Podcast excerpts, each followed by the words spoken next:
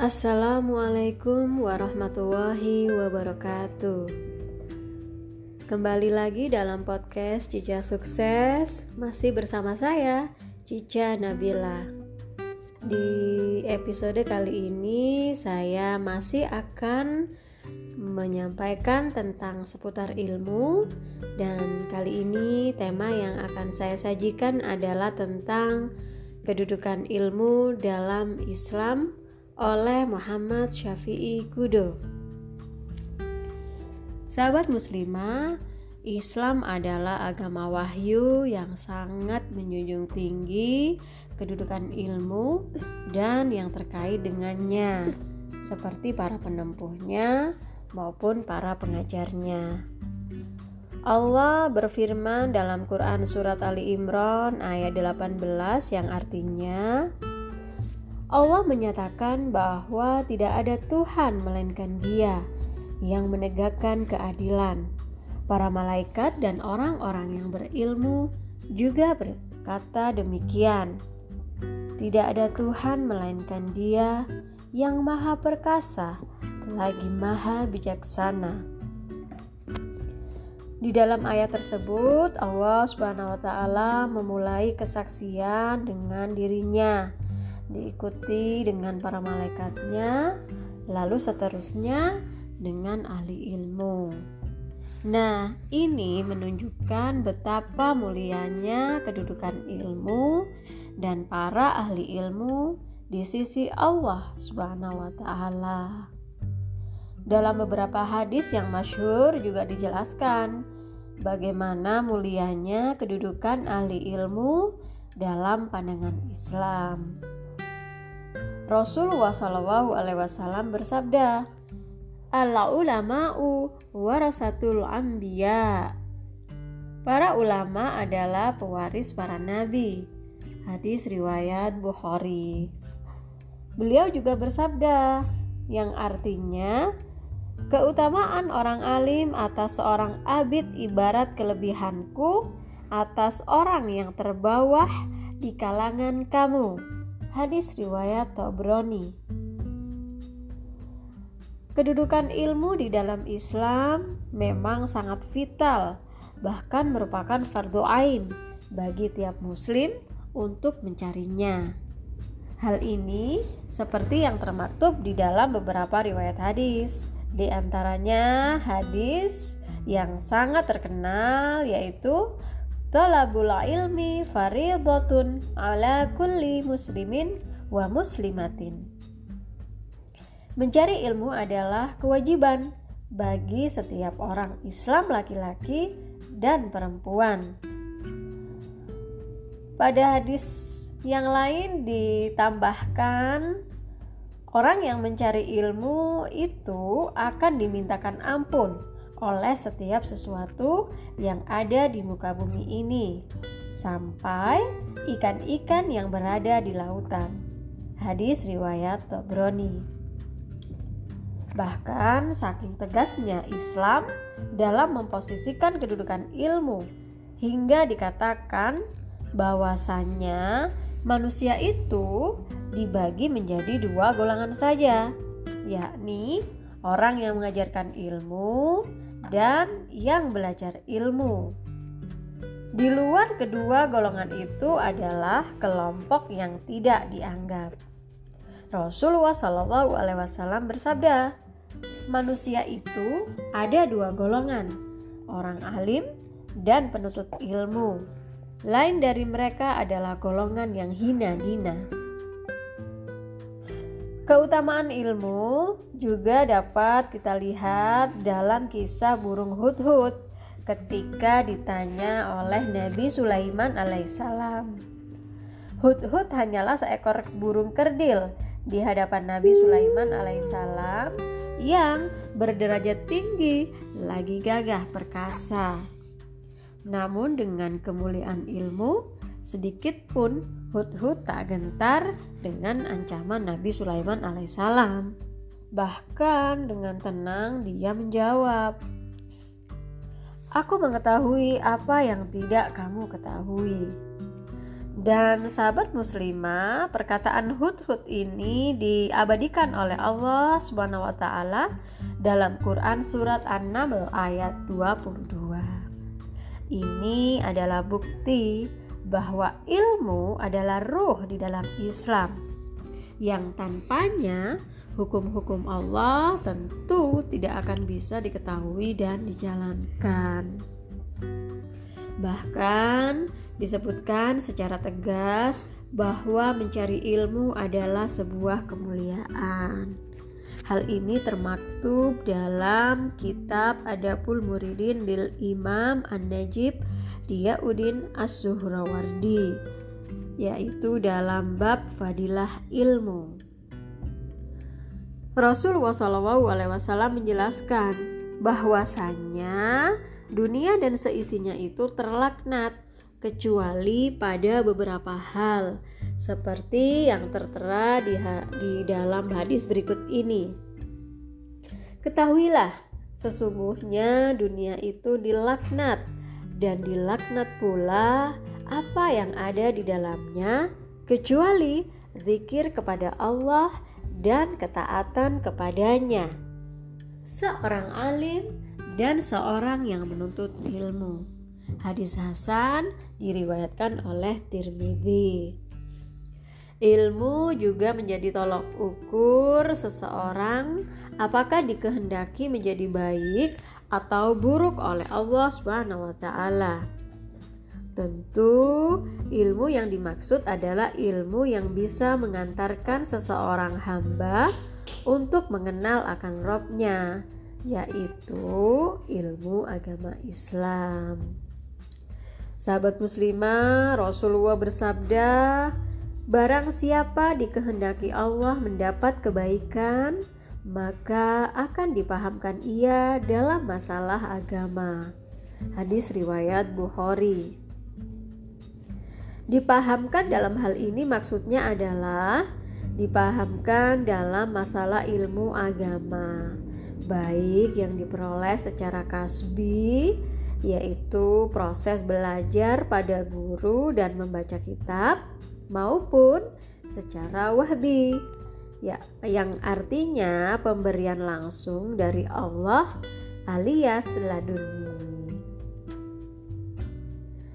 Bahaya ilmu yang tidak bermanfaat.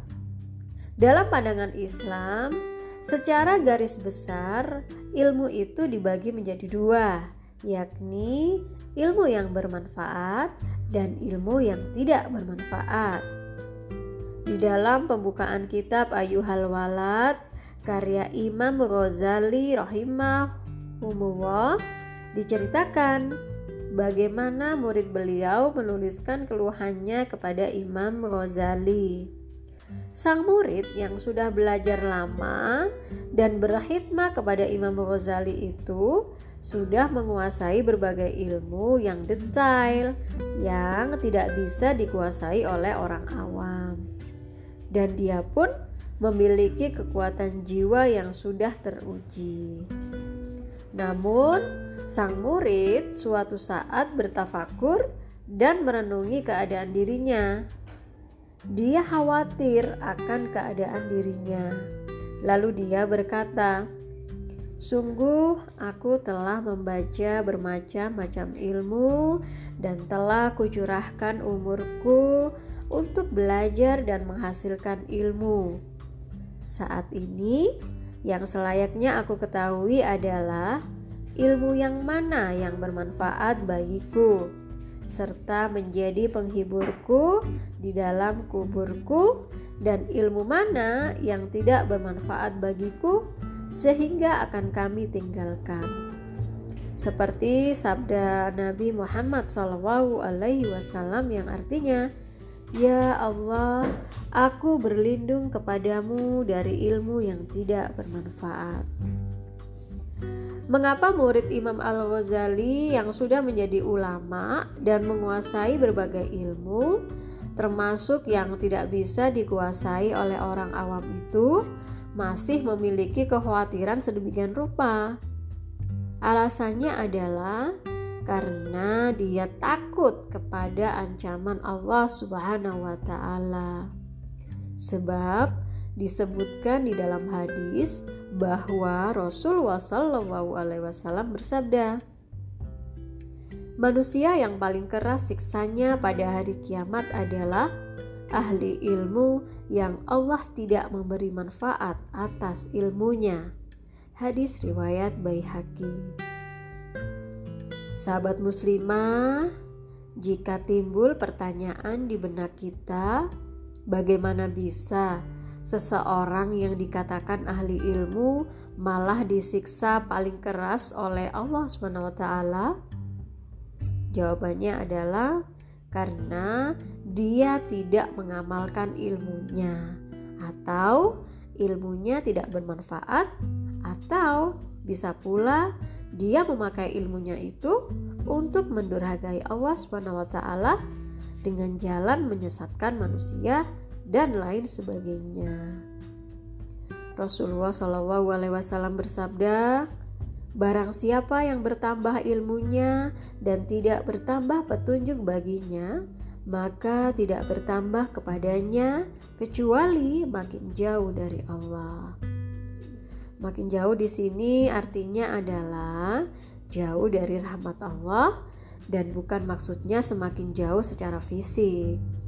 Sebab Allah tidak boleh disifati dengan sifat makhluk, karena Allah berbeda dengan makhluk, dan juga Allah tidak butuh kepada arah dan tempat serta ruang dan waktu.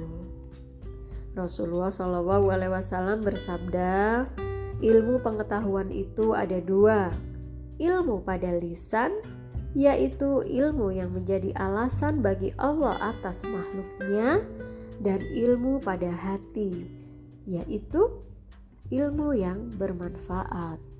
Hadis riwayat Tirmidzi. Ilmu yang tidak bermanfaat bisa juga muncul dikarenakan salah dalam niat ketika mencarinya, sehingga ilmu yang didapat bukannya menjadikan bermanfaat, namun malah menjadi mafsadat dan mudarat bagi pemiliknya dan orang lain. Hal ini banyak disinggung di dalam kitab-kitab yang khusus membahas masalah adab dan mencari ilmu, seperti kitab Ta'lim Muta'alim karya Syekh Az-Zarnuji dan kitab Adabul Alim Wal Muta'alim karya Hadratus Syekh Hasim Ashari. Rasulullah SAW pernah mengingatkan perihal bahaya orang-orang yang salah niat dalam mencari ilmu dalam sabdanya yang artinya, janganlah engkau mempelajari ilmu pengetahuan untuk bersombong-sombong dengan sesama orang berilmu, untuk bertengkar dengan orang-orang yang berpikiran lemah, dan untuk menarik perhatian orang ramai kepadamu. Barang siapa berbuat demikian, maka dia dalam neraka. Hadis riwayat Ibnu Majah. Saidina Umar bin Khattab radhiyallahu anhu berkata, yang paling saya takutkan atas umat ini adalah orang munafik yang berilmu. Lalu beberapa orang berkata, bagaimana bisa demikian? Sayyidina Umar bin Khattab menjawab, mereka berilmu di lidah saja, namun tidak di hati dan perbuatan. Beberapa hadis tersebut menunjukkan betapa besarnya bahaya ilmu, yaitu ilmu yang tidak bermanfaat. Orang yang berilmu hakikatnya berada di antara dua kemungkinan. Ada kalanya mereka menderita kebinasaan abadi, atau bisa pula kebahagiaan abadi. Tergantung apakah dia bisa memperoleh manfaat dengan ilmunya, atau ilmunya malah menjadi mafsadat baginya. Terutama bagi para ahli ilmu yang memiliki kedudukan dan pengikut di kalangan umat, tentu fitnah mereka lebih berbahaya.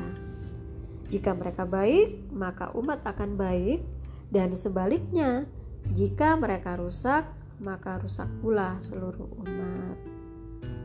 Dalam hadis Nabi disebutkan, sesungguhnya kesesatan seorang alim itu seperti sebuah bahtera yang tenggelam. Niscaya akan ada banyak makhluk yang ikut tenggelam bersamanya. Maka berhati-hati di dalam menuntut ilmu itu sangat penting. Bahkan wajib ditanamkan semenjak tahap awal proses menuntut ilmu, yakni mulai dari niat, adab, dan cara menuntut ilmu tersebut. Sebab baik buruknya hasil ilmu ditentukan mulai dari awal proses kala menempuhnya. Sebagai pengingat agar kita berhati-hati di dalam menata niat saat menuntut ilmu, ada baiknya kita merenungkan pendapat Syekh Ibnu Atha'illah As-Sakan dari radhiyallahu an yang menyatakan, perumpamaan orang yang menuntut ilmu untuk mendapatkan dunia dan kedudukan adalah seperti orang yang mengangkat kotoran dengan sendok permata. Alatnya sungguh mulia, sementara isinya teramat hina. Demikian sahabat muslimah, pemaparan yang sungguh panjang dan lebar dari saya, semoga bermanfaat. Sekian dulu dari saya, billahi taufik walhidayah, wassalamualaikum warahmatullahi wabarakatuh.